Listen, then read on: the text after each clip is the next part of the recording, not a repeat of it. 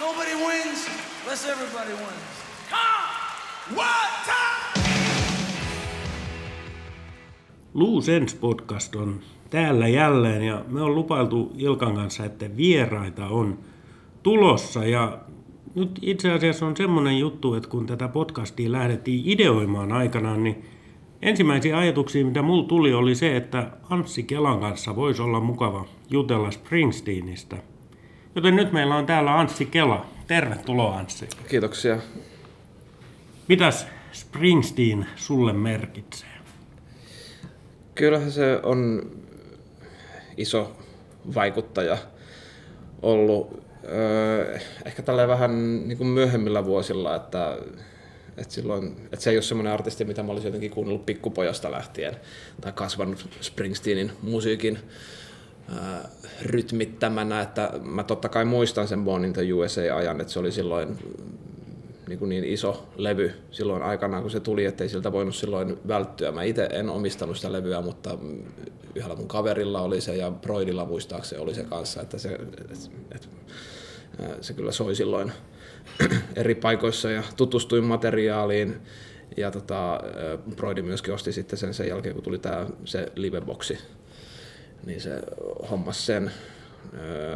Eiku itse asiassa sai joululahjaksi jo kummitädiltään niin kuin C-kasettiversiona, että se oli niin kuin, oliko siellä, tota, mä en muista kuinka monta niitä kasetteja oli, oliko niitä kolme vai viisi. Taisi olla siellä, viisi. Joo. joo, siellä paketin sisällä. Muistan, että se oli jotenkin silleen, ehkä semmoinen pieni pettymys silloin, kun se niin kuin avasi sen paketin, ja että, että täällä on tää Springsteenin levy, ja sitten se avasi sen kotelon, eikö noinkin kasetteja. Mutta tota, mut kyllä niitä kasettejakin tuli kuunneltua. Ja mä muistan itse hankkineeni siihen aikaan Bruce Springsteenin tuotantoa sen verran, että mä, ää, silloin kun tuli tää live, niin siltä julkaistiin sinkkuna tää versio tästä War-kappaleesta. Ja mä näin sen telkkarista sen video, mikä oli siis live-video. Ja jotenkin innostuin siitä ja mä ostin sen ää, vinyylinä. Se oli tämmönen tota, ää, maksisinkku kaksitoista tuumainen. Että se oli tavallaan mun tämmöinen niin kuin varhaisin Bruce Springsteen hankinta, että, että hankin tämän War-singlen silloin. Mutta sitten se vähän, tota, että et tavallaan olin pikkusen innostunut siitä asiasta, mutta en jotenkin niin innostunut, että olisin lähtenyt hankkimaan niitä sitten aikaisempia levyjä tai kuuntelemaan ikään kuin taaksepäin, enkä myöskään, että se, se jotenkin sitten jäi, että sitten tuli muita asioita, että et, et, tuli sitten Tunnel of Loveit ja seuraavat levyt, niin en mä enää jotenkin ollut niin kiinnostunut, että olisin lähtenyt niitä hankkimaan. Et sitten se, miten tämä joku orastava kipinä, mikä silloin Springsteeniin oli ollut, niin sen oikeastaan sytytti sitten kunnolla liekkiin vasta Asko Kallonen niihin aikoihin, kun oltiin tekemässä Nummela-albumia.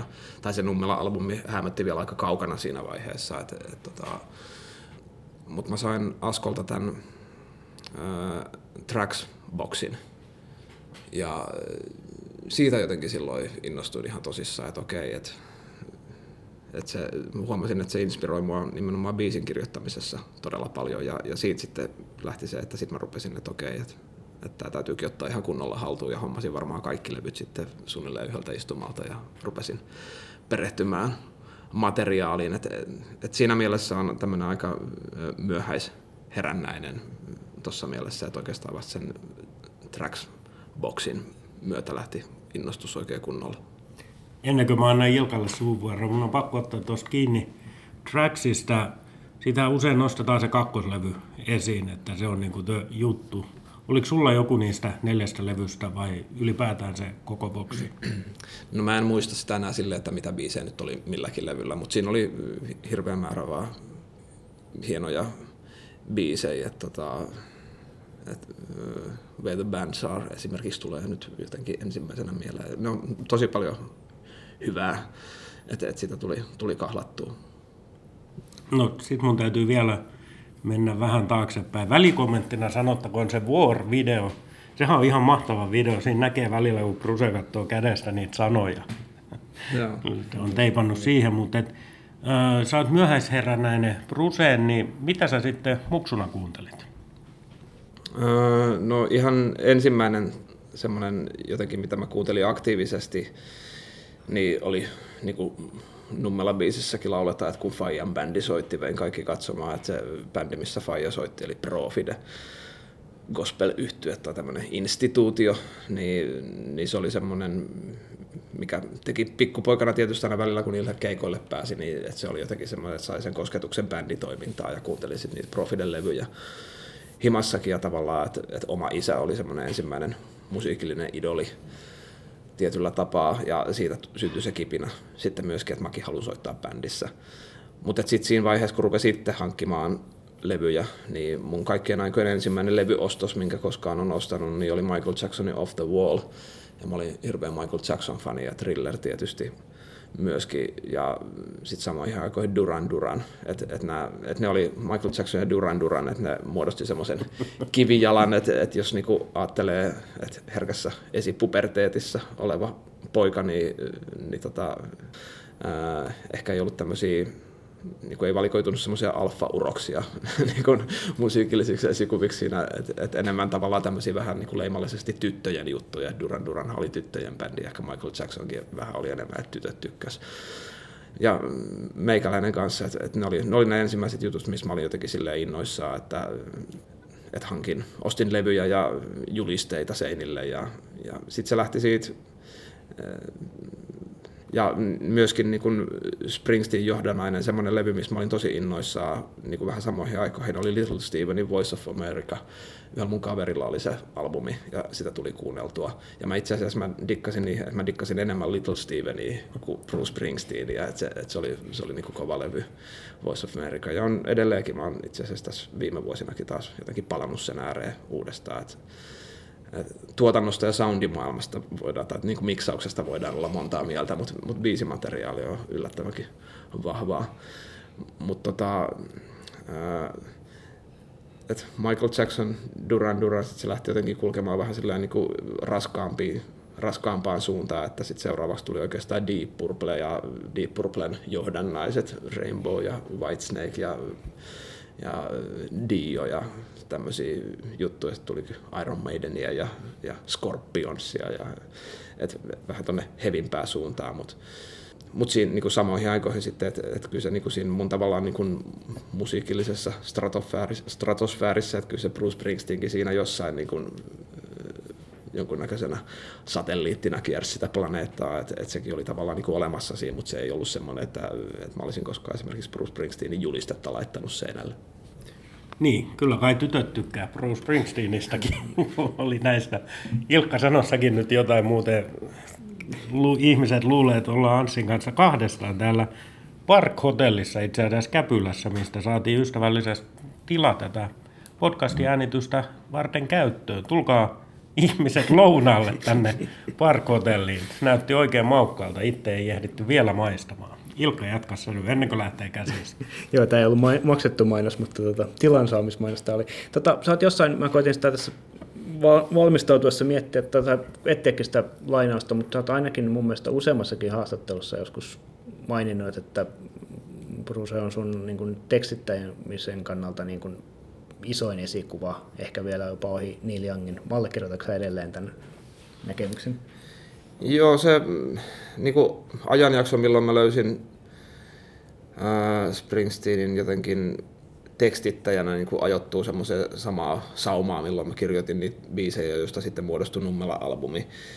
Ja samoihin aikoihin myöskin löysin Raymond Carverin tuot, niin kuin kirjalliselta puolelta. Ja Bruce Springsteenissä ja Raymond Carverissa, niin se on hirveästi samaa jotenkin semmoista tota, semmoisen arkista realismia ja tavallaan niin kuin pieniin asioihin keskittymistä ja, ja tota, että Raymond Carver mulle niin kuin, mä en muista niin kuin sitä järjestystä, että kumpi tuli ensin, muna vai kana, mutta se, se oli sitä niin kuin samaa, samaa ajanjaksoa, että et Raymond Carver ja Bruce Springsteen. Ja kolmas tekijä, mikä oli iso vaikuttaja teksteihin, mitä aloin kirjoittaa, oli, että et myöskin se oli tapahtunut joitakin vuosia aikaisemmin, että olin innostunut valtavasti countrymusiikista ja jotenkin se, niin kuin nimenomaan niistä teksteistä ja niistä tarinoista, mitä on monissa countrybiiseissä.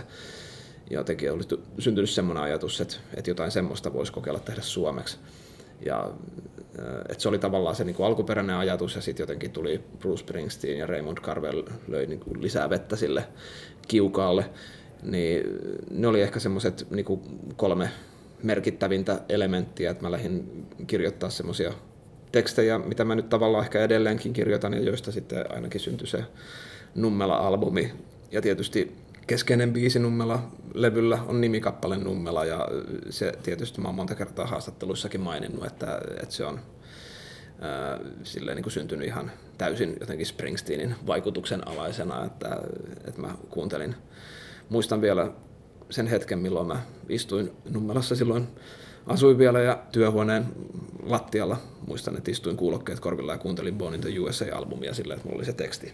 Lehti siinä hyppysissä ja lueskelin tekstejä ja kuuntelin biisejä, ja, ja sitten kun tuli My Hometown, niin jotenkin sitä biisiä kuunnellessa vaan joku lamppu välähti pään päällä, että, ja hyppäsin saman tien pystyyn ja aloin kirjoittaa jotenkin, että, että mä halusin kirjoittaa semmoisen oman My Hometownini, ja päätin kirjoittaa vaan omaa elämää kerrallisen. Sitä mä en itse asiassa tiedä, että missä määrin se Springsteenin teksti vaan onko lainkaan oma elämä kerrallinen, että vaan, mutta tota, sillä ei ole mitään merkitystä mulle. Et, et mä, mä jotenkin päätin vaan kirjoittaa paperille siinä sitten asioita omasta elämästäni, jotenkin sitä niin kuin omaa kuljettua matkaa. Mä olin siinä vaiheessa kolmekymppinen, että tavallaan ne kolmekymmentä ensimmäistä elinvuotta tiivistettynä kappaleen kolmeen säkeistöön, ja, ja tota, siitä tuli sitten Nummela-biisi, ja et se, se on ehkä semmoinen. Niin kun, että kun puhutaan just vaikutteesta tekstiin, niin jotenkin se, se linja oli tosi suora, ja jäljet sinne sylttytehtaalle oli aika lyhyet, että se oli siinä heti kulman takana. Missäs tota toi, jos no, tämän Nummelan tosiaan mainitsit, että tota Nummela-levyllä on puistossa biisi, on mun itteni, omin korvin ollut aina Atlantic City-vaikutteinen. Mitä muita biisejä sä nyt ole pystyt omasta tuotannosta nopeasti sanomaan, mitkä olisi hyvin sellainen selkeästi Springsteen-vaikutteisia? No mulla itse asiassa silloin, kun mä puistossa biisejä tein, niin Atlantic City jotenkin ehkä ei ollut siinä mielessä silloin. Että kyllä mä ne yhteydet pystyn jotenkin ymmärtämään, että näin voidaan ajatella, mutta mä en muista, että mä siinä tekovaiheessa olisin sitä miettinyt. Mutta tälleen kun rupeaa muita biisejä omasta tuotannosta, niin no tietyltä varmaan, varmaan Albin Stenman Aukio-albumilta, niin siinä on ehkä semmoinen. Mä en enää muistanut tätä, että oliko niinku nämä niinku Springsteen julkaissut siinä vaiheessa nämä niinku Seeger Sessions ja, niinku, ja sen Dublinin live-homman, mutta jotenkin, että ne on sellainen, että jotenkin musta aika samasta maailmasta, että jos nyt siitä yhdestä biisestä Albin Stenmanista puhutaan, niin se ehkä jotenkin musiikillisesti ja tekstillisesti voisi olla semmoinen biisi, mikä voisi vaikka olla, tai sen voisi niinku kuvitella sopivan siihen maailmaan. Ja no tietysti näillä uudemmin levyillä niin Parasta aikaa -kappalehan nyt on silleen semmoinen aika Springsteen tribuuttikin. Ei ehkä niinkään tekstinsä puolesta, mutta sitten se musiikillinen, että se, et, et siinä jotenkin kanavoin semmoista. Ehkä just sitä semmoista niin kuin kahdeksankymmentäluvun E Street Bandin soundia, että se oli, se oli tavallaan semmoinen ihan tietoinen ratkaisu, että nyt mä jotenkin yritin saada sen kuulostamaan vähän Brucelta. Kyllä sä onnistuit minun mielestä ihan vähintäänkin kohtalaisesti. No tota, toisiaan, no, kun mainitsit tämän niin kuin musiikillisen, niin sitten taas niin kuin, no jokin on sitten taas tota, niinku aikaisemmalta ajalta myöskin semmoinen niinku hyvin, hyvin tota Springsteen-mainen biisi ihan niinku koskejen soittimia myöten. Joo, joo, tosi hyvä kun nostit esiin, koska sen mä unohdin. Joo, se oli myöskin Springsteen tämmöinen, niinku, että voi oikeastaan puhua pastissista. Että tota se kiippari kautta kitarakuvio, niin sehän on lainattu aika suoraankin tuosta Siistuvan kappaleesta. Et, muistaakseni. Eikö se sen niminen? Kyllä, kyllä se on. joo, kyllä se on joo. Joo. Niin tota, joo, joo, si- siinkin oli semmoinen ihan tavallaan tietoinen päätös, että et, et annetaan tavallaan jotenkin niiden vaikutteiden ihan selkeästi kuulua, eikä yritetäkään peitellä niitä mitenkään. Et se, mä oon huomannut, että et se on jotenkin aika hedelmällinenkin tapa välillä. Et mulla, multa löytyy tuotannosta noita pastisseja, että ei pelkästään Springsteeniltä, vaan suuria kuvioita kappaleja, esimerkiksi tämmöinen erittäin Niljangen Crazy Horse-tyyppinen ja äh, nostalgia-albumilla ainakin toi mihin tahansa paitsi Helsinkiin, niin se, siinä sitten taas, että kun mainitsin, että Duran Duran faniudesta lähdetty liikkeelle, niin siinä kuuluu sitten erittäin vahvasti se Duran Duran taas. Et, et no, välillä mä aina jotenkin haluan, se on hauska tehdä tämmöisiä pieniä jotenkin hatunnostoja äh, innoittajiensa suuntaan, että jotenkin antaa niiden vaikutteiden jotenkin ihan rehellisesti kuulua.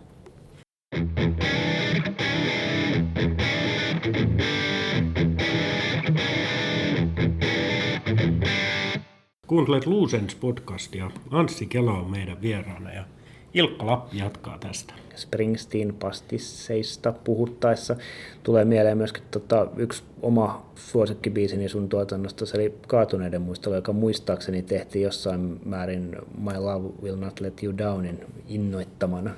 Joo, tämä on hyvä, kun te muistatte näitä paljon paremmin kuin minä, mutta sekin pitää paikkansa. Joo, joo, siinä on se, mä muistan sen, se oli siinä niinku, äh, New Yorkin livellä silloin E Street Bandin comebackin jälkeen, niin se oli avausbiisi, ainakin siinä D V D:llä, mitä tuli katsottua aika paljon, varmaan sillä levylläkin, niin teki vaikutuksen se kappale silloin jotenkin se semmoinen niinku rumpumyllytys, mikä siihen myöskin liittyy. Mulla oli omassa bändissä oli kaksi rumpalia niihin aikoihin, että Broidi Ville soitti settiä ja Kelly Ketonen soitti toista settiä, niin tää, itse asiassa tämä Kaatuneiden muistolle kappale taitaa olla ainoa tämmöinen niin kuin levylle dokumoi, dokumentoitu todistusaineisto siitä kahden rumpalin meiningistä, että, että siinä on heti niin kuin introsta lähtien, että se tavallaan alkaa rumpusoololla se biisi, niin se jotenkin tuli just tästä mainitusta lähteestä tuli se idea siihen ja,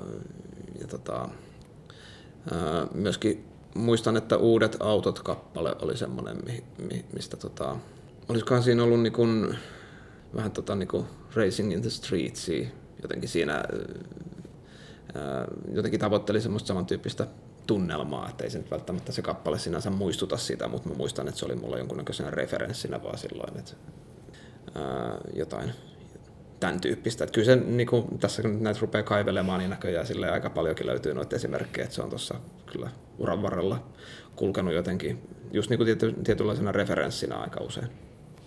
Miten tota toi, se mistä äsken piti itse asiassa puhua, oli siis se, että tota, se aika usein Nummela taitaa olla ainoa tai ainakin harvoja poikkeuksia, missä sä teet tekst, tai oot tehnyt tekstin ennen säveltä.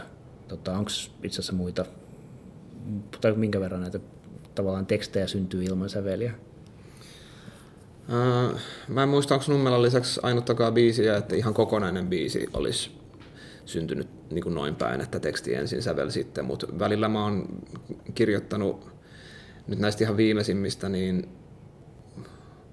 muistaakseni jompikumpi näistä viimeisistä sinkuista Musta tuntuu multa tai Petri Ruusunen syntyi kanssa niin päin, että mulla oli muistaakseni, että kertosäkeistö oli niin kuin teksti ja sävel, mutta että säkeistöjen kirjoittaminen, että mä kirjoitin vaan pelkät tekstit ja sitten rupesin miettimään, että mitäs näiden kanssa sitten tehdään. Että, ää, mutta joo, se on aika harvinainen biisin tekometodi mulla, että, että lähtisin tekstistä liikkeelle, että yleensä mulla aina se musiikillinen idea kumminkin vie ja lähden jotenkin siihen sopivaa tekstiä sitten hakemaan.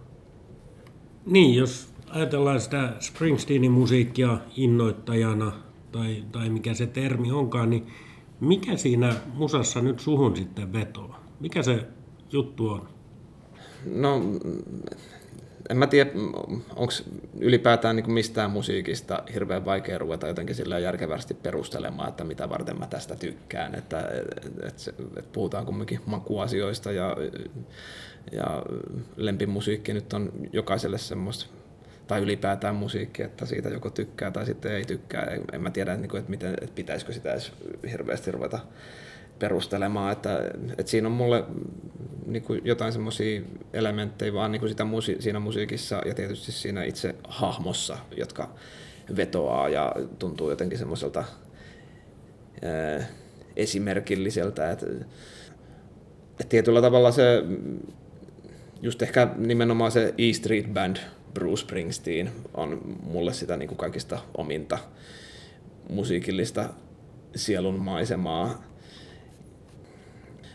Et kun miettii jotain niin kuin muita suoria suosikkeja, mitä mulla on, niin kuin vaikka Tom Petty tai, tai, tota, tai Niljangi oli mainittu jo, että et tietyllä tavalla ne ei ole niin kauhean kaukana musiikillisesti välttämättä toisistaan, että et jotenkin se on, se on niinku, että tykkää vaan sen tyyppisestä musiikista ja tietysti se on niinku syventynyt sitten, mitä tässä nyt ollaan näistä tekstilisistä vaikutteista, että tavallaan että jossain vaiheessa kun rupesi sitten perehtymään niihin sanoihin, niin että tietyssä tapauksessa ehkä niinku vielä enemmän tykkää niistä teksteistä kuin siitä musasta, niin kuin joissain, että sanotaan esimerkiksi Nebraska-albumi on mulle ollut aina semmoinen, että, että mä oon ehkä vähän kerettiläinen Bruce Springsteen-fani siinä mielessä, että, että kun yleensähän niin kuin Nebraska on se levy, mikä kuuluu sanoa, että se on se niin kuin paras.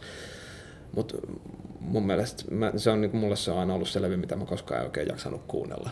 Että se on niin kuin se levy, mikä olisi pitänyt tehdä kunnolla, eikä, eikä niin kuin sitä demoa julkaista. Mutta silloin niin kuin, ehkä niin kuin niin hienompia tekstejä sitten taas löytyy sieltä albumilta, että se, että se on tavallaan, ää, se on ehkä, ehkä se levy, mitä mä mieluummin mä luen vaan niitä tekstejä, kun kuuntelen sitä itse albumia. Mä en ole jotenkin koskaan oikein jaksanut sitä, just tavallaan sitä, kuunnella sitä demoa.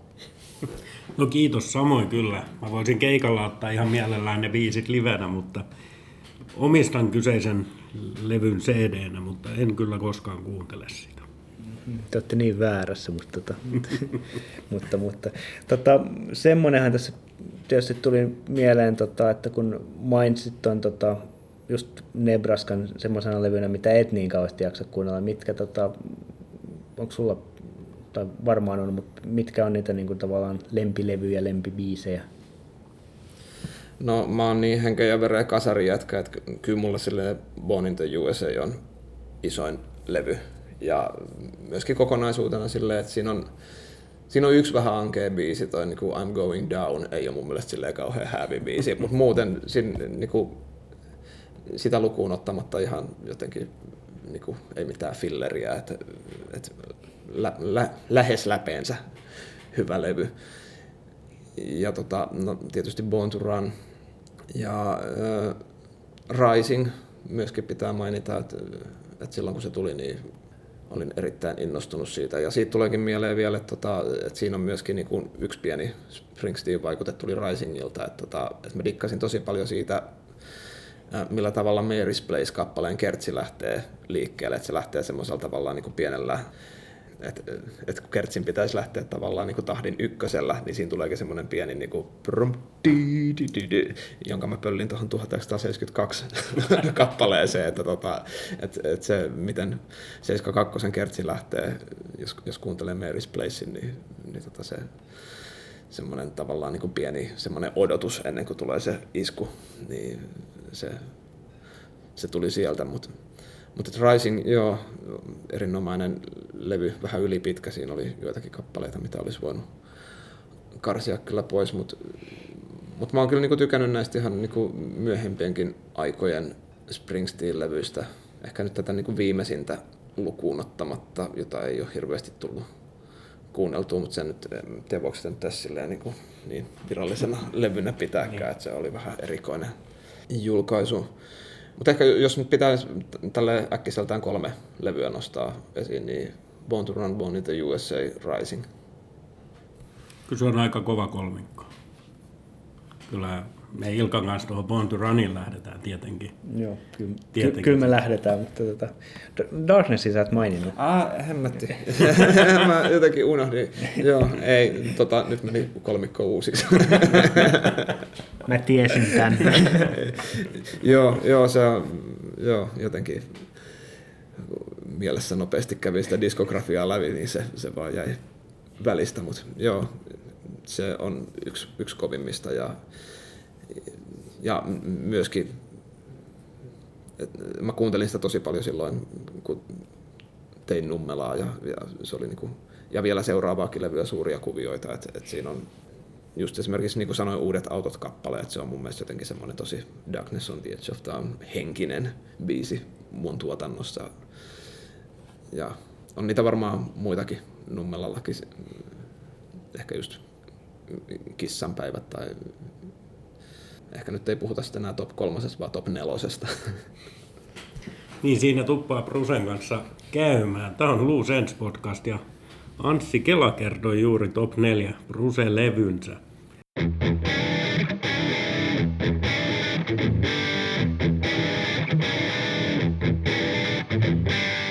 Mihin päin sitten mennään, Ilkka? Otetaan luonteva, luontevaa lähestymistapa. Sä tässä niin kuin ns. Voisiko nyt sanoa, että uuden tulemisessa aikana tai sitä ennen lainausmerkeissä keksit itsesi uudelleen live-esiintyjänä. Ainakin yleisön suuntaan näyttää, että siellä on aika paljon Springsteenia. Kyllä se niin kuin pakko myöntää ne vaikutteet jotenkin siltäkin suunnalta. Että, äh, mä oon nähnyt Springsteenin livenä seitsemän tai kahdeksan kertaa. Niin kuin joka kerran, kun se on ollut Suomessa plus kerran Ruotsissa. Ja kyllä se on niin kuin, että jokaiselta Springsteenin keikalta mä oon jotenkin poistunut itse vahvempana artistina. Et, et jotenkin aina niistä oppii jotain, eikä kyse ole siitä, että mä jotenkin tietoisesti yrittäisin niin kuin olla lavalla kuin Bruce tai jotenkin, enkä, enkä koskaan ole silleen, niin kuin halunnut, että, että mua tituleerattaisiin miksikään Suomen Springsteeniksi. Että, että mä oon ihan mielelläni Suomen Anssi Kela, että se on se, mihin mä pyrin.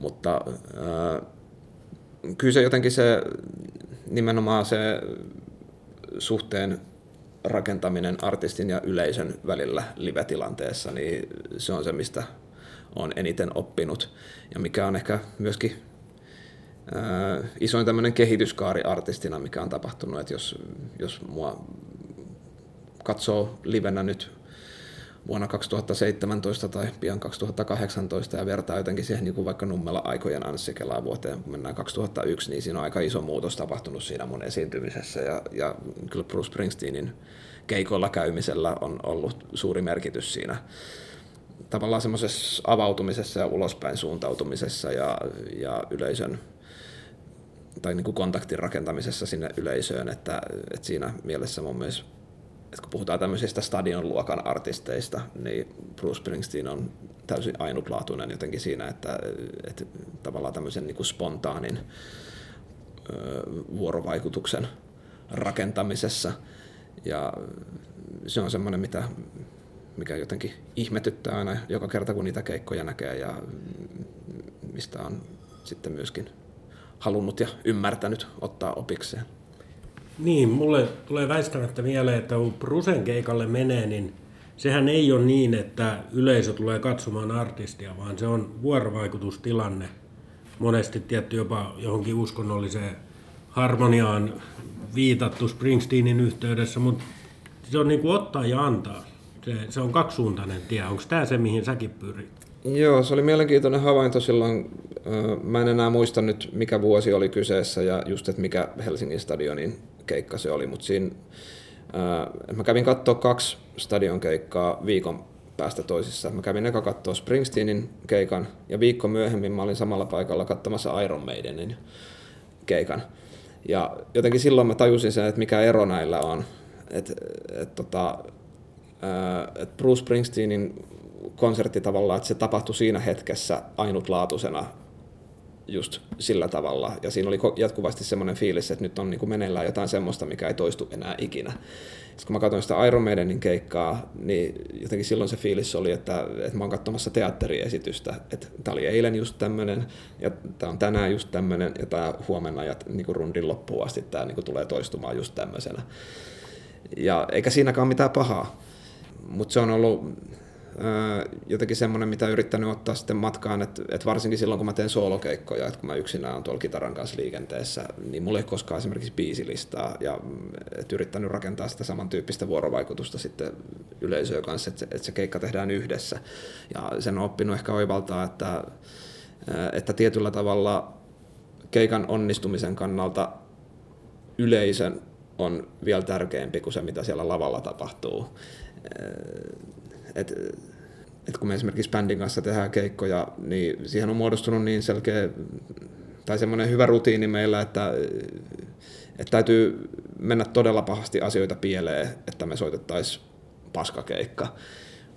Mutta siinä kumminkin voi olla tosi iso ero, että me voidaan peräkkäisinä iltoina, me voidaan mennä ihan samalla biisilistalla ja soittaa periaatteessa ihan samat keikat, tehdä niin kuin ihan samat asiat, mutta niissä saattaa olla tosi iso ero kumminkin, että toinen keikka onkin hyvä ja toinen keikka huono. Että mikä se ero on, että se on se, mitä tapahtuu yleisössä, että miten me jotenkin saadaan yleisö reagoimaan siihen meidän juttuun, niin jotenkin, että se live-elämys, että se syntyy siellä yleisössä, niin kuin jopa enemmän kuin siellä lavalla, niin se on semmoinen asia, minkä ehkä sitten myöskin ymmärtänyt käymällä katsomassa noita Springsteenin keikkoja, että et jotenkin, että miten se niin kuin rakentuu. Ja, ja Suomessakin ehkä suomalainen yleisö hiukan jähmeähkö, että välillä se tolleen, niin kuin pomollakin on ottanut jotenkin aikansa ennen kuin se yleisö saadaan lämpenemään, mutta kyllä se kumminkin aina on tapahtunut ja, ja niin kuin lopuksi on aina ollut semmoinen aika jotenkin hurmoksellinenkin se ilmapiiri, niin ne on ollut jotenkin aika hienoja oppitunteja vaan just tuosta asiasta. Miltä se, tota, silleen just kun sanoit tämän, että se niin kun yleisössä tapahtuvat asiat on tietyllä tavalla tarkempia, niin miltä se, niin kun, miltä se näyttää lavalle silloin, kun, tai missä kohtaa se niin kun tajuaa, että yleisössä on nyt niin kun jotenkin tolkuttoman hyvä fiilis? Onko se vain sitä, että jengi bailaa ja menee siellä edes takaisin, vai niin kun, että onko se... Voiko siinä olla jotain niin kuin pienemmässäkin yleisössä, jotain, otatko sä esimerkiksi jotain niin kuin yksittäisiin ihmisiin katsekontaktiin, miten sä niin kuin toimit? Joo, nehän on niin kuin kahta täysin samanlaista yleisöä, ei nyt vielä ole kertaakaan uran varrelle sattunut, että aina, aina tota, yleisö kumminkin koostuu yksilöistä. Et, ää, et ehkä semmoinen jotenkin selkein esimerkki semmoisesta niin kuin täydellisestä yleisöstä oli viime kesältä Ruisrockin keikka, että se oli jotenkin semmoinen, että, että samalla sekunnilla kun astuttiin lavalle, niin jengi oli messissä ja jotenkin sen näki niin kuin heti, että mä itsekin vähän jotenkin yllätyin, että oho, että, että, että mitäs tää on, että ei mun keikalla ole ennen koskaan niin kuin meininki ollut ihan näin tanakkaa. Mutta sitten monta kertaa, että kun Suomessa kumminkin suurin osa keikkapaikoista on semmoisia, joihin osa yleisöstä tulee tavallaan siitä esiintyjästä riippumatta. Esimerkkinä tulee mieleen nyt vaikka edellinen keikka, minkä bändin kanssa tein, oli laivakeikka Viking Gracella. Seilattiin ja esiinnyttiin siellä, niin se on hyvä esimerkki siitä, että, että sinne on tullut, tullut ihmisiä kuuntelemaan keikkaa, mutta sitten siellä on niin paljon, ehkä jopa suurempi osa siitä jengistä on silleen, jotka on tullut vaan niin matkustaakseen Suomesta Ruotsiin, eikä edes tiedostamatta sitä, että kuka siellä nyt sattuu esiintyä. Ne tulee sinne yökerhoon ja oho, täällä onkin Anssi Kela, no jäädäs kattelee. Tai sitten, että ne saattaa katsoa vähän aikaa ja sitten niin joko jäädä tai sitten keskittyä muihin asioihin. Mutta et, et, et toi on niin aika yleistä suomalaisilla keikkapaikoilla, että tavallaan yleisö on jotenkin, että sen, sen voi jakaa niinku kahteen kategoriaan, että siellä on aina ne tyypit, jotka pystyy silleen niinku näkemään siitä, että noi on täällä katsomassa keikkaa ja ne katsoo keikan alusta loppuun ja keskittyy siihen ja elää sen keikan mukana. Ja sitten siellä on tavallaan se toinen puolisko, jotka on tullut sinne jostain muusta syystä ja tavallaan se on sivuseikkaa, että, että kuka siellä lavalla sattuu olemaan. Ne saattaa ehkä innostua jostain biisistä ja vähän aikaa riehuu siellä, mutta sitten tavallaan se, sit kun tulee se biisi, mitä ne ei olekaan kuullut radiosta, niin sitten se keskittyminen taas herpaantuu. Ja et, et mä en usko, että toi on niinku esimerkiksi semmoinen ongelma, jonka kanssa Bruce Springsteen joutuu painiskelemaan hirveästi, että mä uskoisin, että sen keikoille niinku tulee vaan pelkkiä faneja. Olisi kyllä mielenkiintoista nähdä Bruce vaikka Viking Gracella. Joo, ja kyllähän sen, se huomas, mä muistan sen niinku heti ensimmäinen Springsteenin keikka silloin siellä Stadikalla, että sehän oli se, että kun se tuli ensimmäisen kerran Suomeen, niin ekaksi myytiin se jälkimmäinen keikka loppuun. Ja sitten kun se meni nopeasti loppuun, se otettiin lisäpäivä, mikä tuli sitten siihen edelliselle päivälle. Ja siinä oli selkeästi käynyt semmoinen ilmiö, että, että ne suurimmat fanit oli siinä jälkimmäisellä keikalla. Ja se ensimmäinen keikka oli silleen, että, että oli aika paljon varmaan firmat ostanut niitä lippuja silleen, että oho, että, että tämä olikin kova juttu, että Springsteen myynyt stadionin täyteen, että mennään katsoa mikä meininki. Et, ja mä muistan sen kanssa, että Springsteen avasi vielä sen keikan, että se tuli yksin lavalle. Soitti akustisesti Born into U S A, lähti sillä liikkeelle ja siellä oli niin kuin hirveä hälinä päällä siellä stadionilla. Et siellä oli, et se oli ehkä Bruce Springsteenille sellainen tilanne, että et, voisin kuvitella, että se ehkä vähän niin mietisikö, että eka kerta Suomessa, että mikä meininki tämä on, että, niin että nämä jengit täällä bissetuoppien kanssa hälisee vaan. Ja, se on. Ja mä kuulin siitä niin kuin jälkeenpäin jonkun niin kuin levyyhtiön kautta, että, että, että ne oli niin sitten mennyt keikan jälkeen illalliselle ja, ja tota, siellä oli ollut näitä suomalaisen levyyhtiön Sonyn edustajia. Et, et, et Bruce oli kuulemma oli vähän ihmetellytkin, tota, että miten tämä niinku, et, et jengi ei oikein hirveästi ole messissä. Ja, ja tota, et silloin oli jouduttu vähän jotenkin selittää, että mikä on homman nimi ja, ja kun vedetään niinku hungry heart, että välttämättä niinku suomalaiset ei osaa niitä sanoja. Ei osaa, ei. ei se, se, se oli hiukan, hiukan kiusallinen hetki jollain tasolla silloin, just silloin kaksituhattakolme. Tota, minkä tota, täytyy turvautua tähän tota, lunttilappuun, mikä mulla täällä on. Eli tota, otan suoran lainauksen. Tämä on kirjoitettu Tampereen keikan kaksituhattayhdeksän jälkeen. Luen omia sanoja tässä nyt. Tota, täällä on siis oikeastaan niin kuin siis se, että tota, sä mietit sitä ennen keikan lähtöä, että et minun ei alun perin edes pitänyt lähteä. Olinhan nähnyt Springsteenin jo neljästi melko lyhyen ajan sisällä.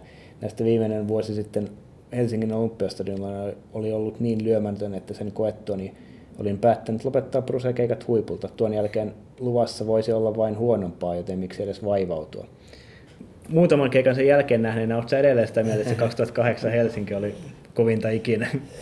Ei, kyllähän se oli sitten se, mikä muutama vuosi myöhemmin tuli tämä legendaarinen niin kuin neljän tunnin rajapyykin rikkonut show, niin kyllähän se nyt on se semmoinen lyömätön keikka tähän mennessä. Että et se ehkä mikä niin oli just, niin varmaan niin tässä, mitä siteerasit tätä mun kirjoitusta, niin totesin siellä myöhemmin, että et, et kuinka tyhmä olinkaan ollut näin ajatellessa, niin ehkä niin just se Ratinan keikan isoin opetus nimenomaan oli se, että kun Bruce Springsteen tulee Suomeen, niin sitä mennään katsomaan, piste. Se on just näin.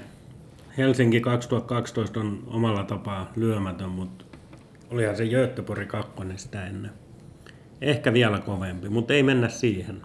Se ei nyt varsinaisesti liity päivän agendaan.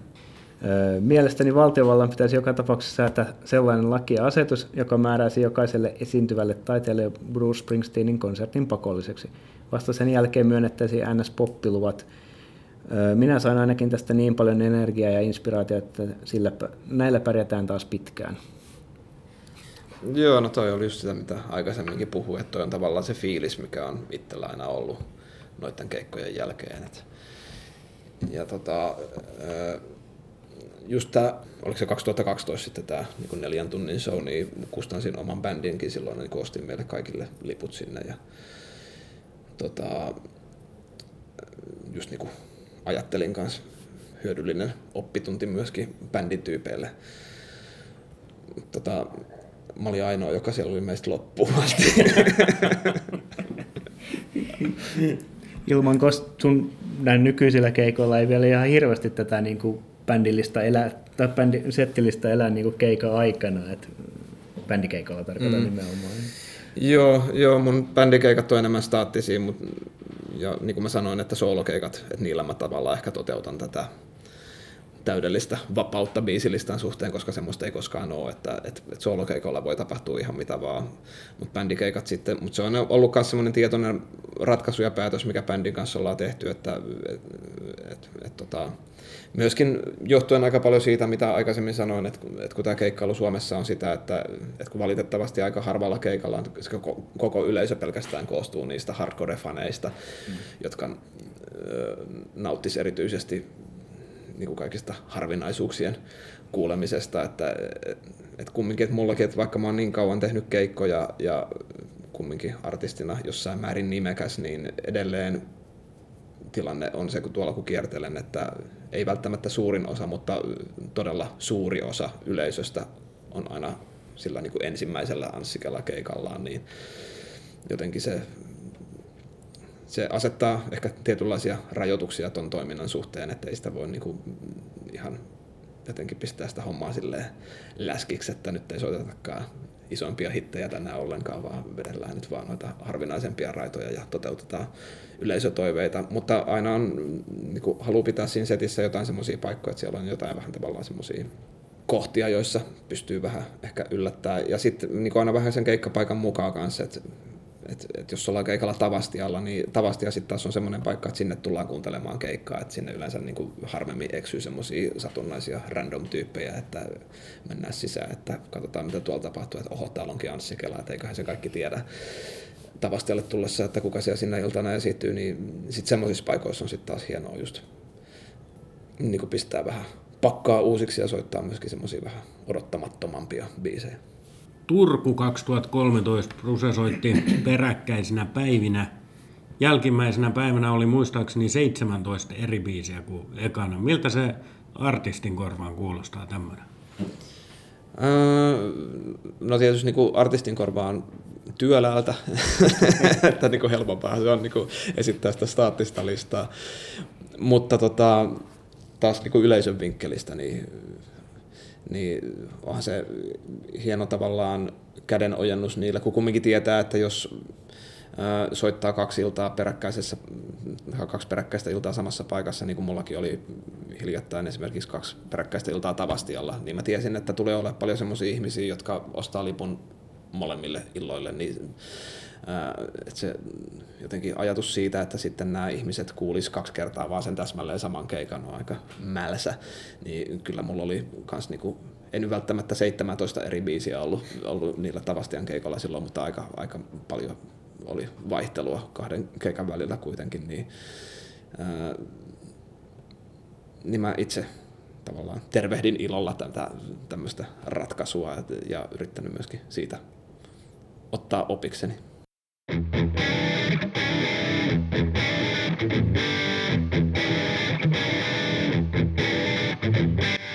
Otetaan tota, semmoinen vielä mieleen, tuossa aikaisemmin hiukan sivuttiinkin sitä tota, tavallaan mainitsit tästä Springsteenin tavasta rakentaa settilistaa, että se on semmoinen omanlaisensa tota, tapa, tapa kuin miten sä itse tota, tavallaan, niin kun, jos miettii ihan sun oma, omia keikkoja, tietysti nyt niin kun, tavallaan on, olet nykyään oppinut tavallaan sen, myöskin sen, että mitkä asiat toimii ja miten sun tämän hetken settilistassa perusrunko, niin se on varsin toimiva näin niin kun objektiivistikin yleisön seasta arvioineena, niin mm. tota, mutta tavallaan, että minkälaisia asioita siitä pystyy silleen, mä en ole hirveän paljon saman tapaisen toimintatapaan niin kuin biisi settilistaa rakennettaessa törmännyt. Miltä se tuntuu? Joo, no Springsteenkin tietysti, että sillä on ne tietyt paikat siinä keikalla aina, milloin se lähtee sitten naaraamaan niitä kylttejä sieltä yleisön merestä, että et, et, et on semmoinen niin kuin tietty rakenne, semmoinen tukirunko sillä setillä ja sitten on aina ne niin kuin paikat, jolloin tota, mitä tahansa voi tapahtua. Et, et se on ehkä myös se, ää, niin kuin mitä itse yrittänyt, että on semmoisia tiettyjä slotteja siellä setissä, missä sit, niin kuin voi sitä onnenpyörää pyörittää, että mitähän siihen nyt tällä, tänään sitten osuu tuohon kohtaan. Mutta tota, enemmän me bändin kanssa just ollaan mietitty tuota juttua siitä vinkkelistä, että kun on jotenkin hioutunut satojen keikkojen myötä semmoinen niin kuin todella toimiva sapluuna sille setille, niin, ja kun se on niin kuin havaittu keikka keikan perään, vaan että tämä on niin kuin hyvä, että tulee nämä biisit tässä järjestyksessä, että tämä vaan toimii, niin jotenkin sit niin kuin sen itsetarkoituksellinen muuttaminen sitten vaan, että että keikat olisi keskenään erilaisia, että et, et siitä on niinku tavallaan herännyt se keikka, et, tai se ajatus, että miksi me, että jos tämä on niinku tavallaan niinku, tämä on parasta, mitä me pystytään tarjoamaan, ää, tai tämä on tavallaan tämä niinku timanttisin setti just tällä tavalla, niin mitä varten me ei tehtäisi tätä joka ilta, siis niinku tietyssä määrin, että et miksi me jotenkin, että kun joku juttu toimii, niin ei sitä nyt kannata ruveta väkisin rikkomaankaan. Mutta niin kuin sanoin, niin siinä on, täytyy olla myöskin niin kuin sijansa sille vaihtelulle, että mä puhun nyt tästä tämmöisestä niin kuin perusrungosta, että on ää, tiettyjä biisejä tietyissä paikoissa, mutta sitten siellä niin kuin välissä voi olla niitä asioita, missä sitten omituis, tai niitä paikkoja, missä omituisia asioita tapahtuu. Toi timanttisuus, niin tota, siinä varmaan tuli itse asiassa vastaus siihen, että minkä takia, kun monet fanit aina marmattaa sitä, että miksi Springsteenin toi Encore-osuus on nykyvuosina ollut aika staattinen, niin tuossa taisi tulla se vastaus. Se on aika timanttista, kun ruvetaan soittamaan niinku niitä biisejä peräkkäin. Joo, joo ja sitten se on niinku myöskin aina, että siinä joutuu artistina, luulen, että niinku Springsteenillä ihan niinku sama ongelma kuin mullakin, että siinä täytyy aina kumminkin vähän diplomaattina sukkuloida tavallaan, että kun että niin kuin mä sanoin, että, että mun keikoilla käy paljon ihmisiä, jotka on ensimmäisellä keikallaan. Ja sitten siellä on niin kuin paljon ihmisiä, jotka on sadannella keikallaan, ja niillä on ihan erilaiset käsitykset, että mitä ne sieltä keikalta haluaisi. Että nämä ekaa kertaa tulevat, niin ne haluaa kuulla isoimmat hitit, ja, ja tota, sitten nämä sadannella keikalla olevat haluaisi kuulla kaikki muut, paitsi ne isoimmat hitit. Niin, äh, siinä joutuu tavallaan, mä tietysti haluaisin palvella, palvella molempia segmenttejä, mutta, mutta siinä joutuu sitten kompromisseja. Sen, että se setin rakentaminen, että se ei ole ihan yksinkertaista, että pitää monenlaisia toiveita ja näkökulmia ottaa huomioon.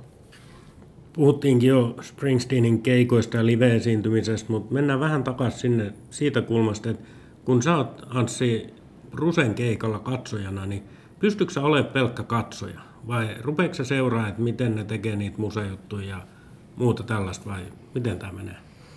No silloin kun mä itse, mä käyn hirveän harvoin keikoilla, mutta silloin kun mä käyn keikoilla, niin se millä tavalla mä käyttäydyn siellä keikoilla, niin mä oon just semmoinen yleisön edustaja, millaisia mä itse en koskaan haluaisi omille keikoille, niin että mä oon just se silleen niin kuin miksauspöydän vieressä kädet puuskassa seisova rokkipoliisi, eikä musta silleen tota, jotenkin päälle päin oikein näy hirveästi mitään reaktioita, mutta öö, mä nautin niistä keikoista omalla tavallaan, niin ei se tarkoita, että, että vaikka mä ulkoisesti näyttäisin siltä, että, että korkeintaan niin jalka pikkusen naputtaa rytmissä, niin ei se tarkoita sitä, että kun mä nauttis näkemästäni ja kuulemasta ja kokemastani suuresti, että, että mä ehkä oon vaan vähän jäyhä siinä mielessä, että tota, en, en hirveästi riehaannu tolleen katsojan roolissa ollessani, mikä sitten on niin kuin myöskin opettaa mua ehkä sit siinä artistin roolissa, että, että mä tiedostan sen silloin, kun mä oon lavalla,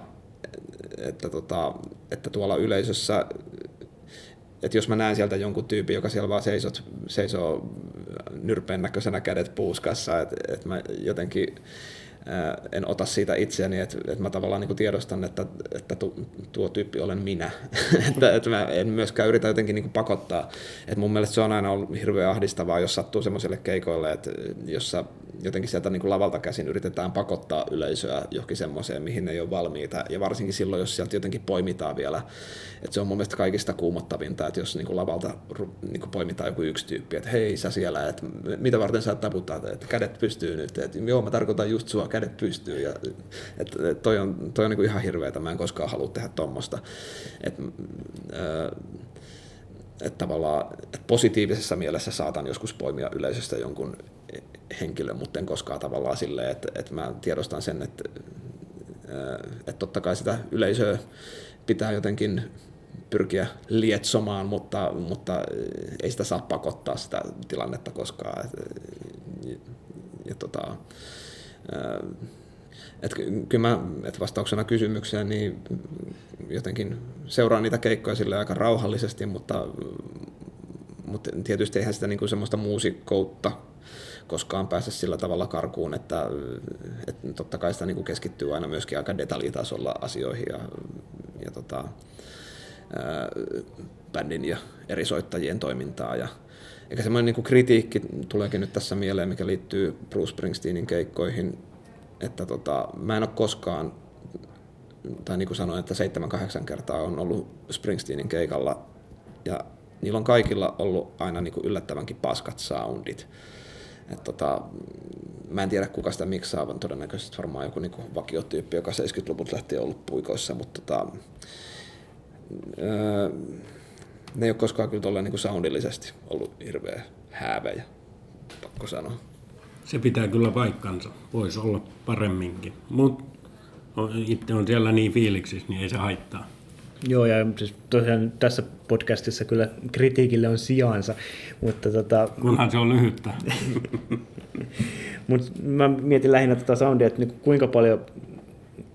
Siis aina puhutaan siitä, että se johtuu siitä, että stadioni on huono, tai stadion on hankala paikka miksata ja näin edelleen, mutta kyllä se varmaan niin kuin muistakin asioista johtuu. Joo, ja varmaan myöskin E Street Band on vaikea bändi miksata, koska siellä on sitä niin kuin väkeä siellä lavalla aika runsaasti, mutta tota, äh, joo, stadion ei ole ympäristönä helppo.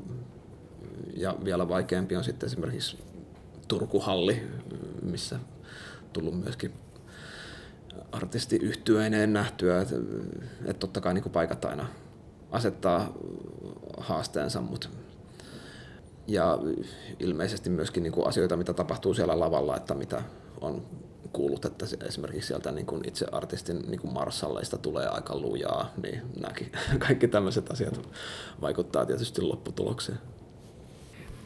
Voi hyvinkin olla, en, en tiedä, kun en ole, en ole artisti, tästä kiusallinen hiljaisuus kuin tätä. Ei, mä aloin miettiä, että on, onko me nyt käyty kaikki asiat läpi, vai onko Anssi Kela vielä jotain, mitä haluat sanoa Bruce Springsteenistä, mitä me ei ehkä osattu Ilkan kanssa ottaa esille? Äh, ei tule mieleen, tässä oli, niin kuin, oli lähellä mahdollisuus niin kuin, tota, äh, päästä näkemään myöskin akustinen esitys tuolla Broadwaylla, kun satuin olemaan New Yorkissa just samaan aikaan, kun alkoi nämä Broadway-keikat, mutta tietysti kuulin asiasta niin kuin siinä vaiheessa, kun oli myöhäistä enää tehdä mitään, että kävin kyllä niin kuin, kävelin siitä teatterin ulkopuolelta ja tota, se oli niin lähellä, mutta niin kaukana. Näihin sanoihin on hyvä lopettaa Loose Ends -podcast. Anssi Kela, kiitos, että tulit vieraaksi. Ja tosiaan tämä jakso toteutettiin Park Hotellissa Käpylässä. Kiitos heillä. Kiitos ja moi moi. Thanks. Remember in the end, nobody wins unless everybody wins. Come! What time?